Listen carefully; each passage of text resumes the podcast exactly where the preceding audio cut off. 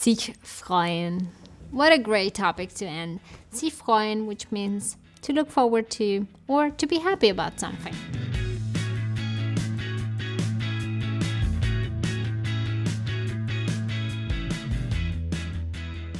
I'm very happy you made um, the effort to hear all this uh, masterclass. So I want to teach you how to use the verb sich freuen in um, two different contexts.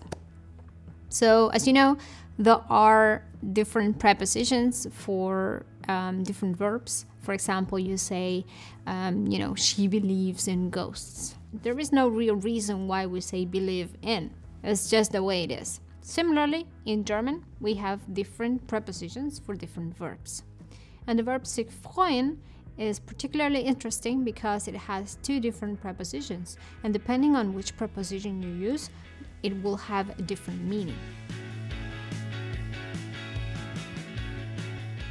Meaning number one, sich über etwas freuen. With the preposition über, it means something is happening right at this moment or it has happened before.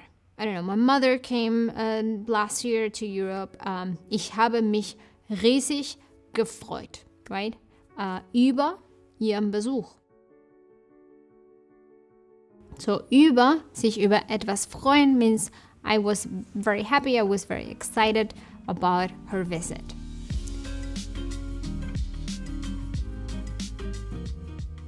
If you use sich freuen for future things to come, things that you're looking forward, um, then you have to use a different preposition, which is auf.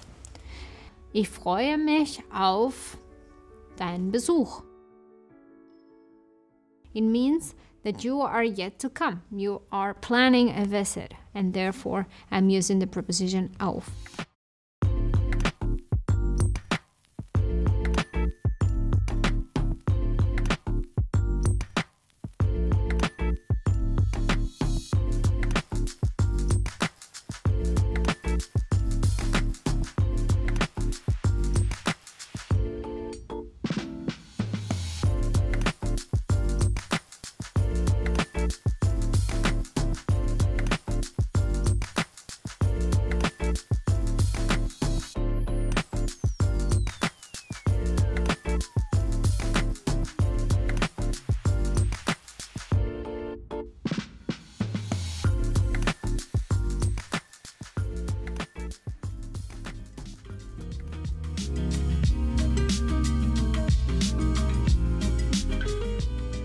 In English, you have two different verbs here. It's either looking forward to or, you know, be happy or be excited about something that has already happened.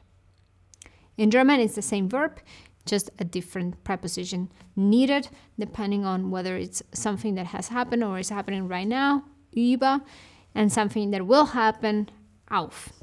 The way I um, remember this, um, when to use über for you know things that have happened and auf for things that are yet to come, I think of this very epic scene of Friends. And sorry if you have never watched Friends, but you should. You know that scene where Rachel and Ross are breaking up, and then Rachel says, We are so over.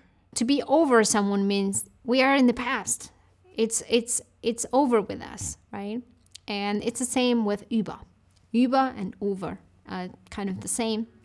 So, sich über etwas freuen is something that is over, that is in the past. And auf is things that are yet to come, things for the future. I'm very happy. I think it was good.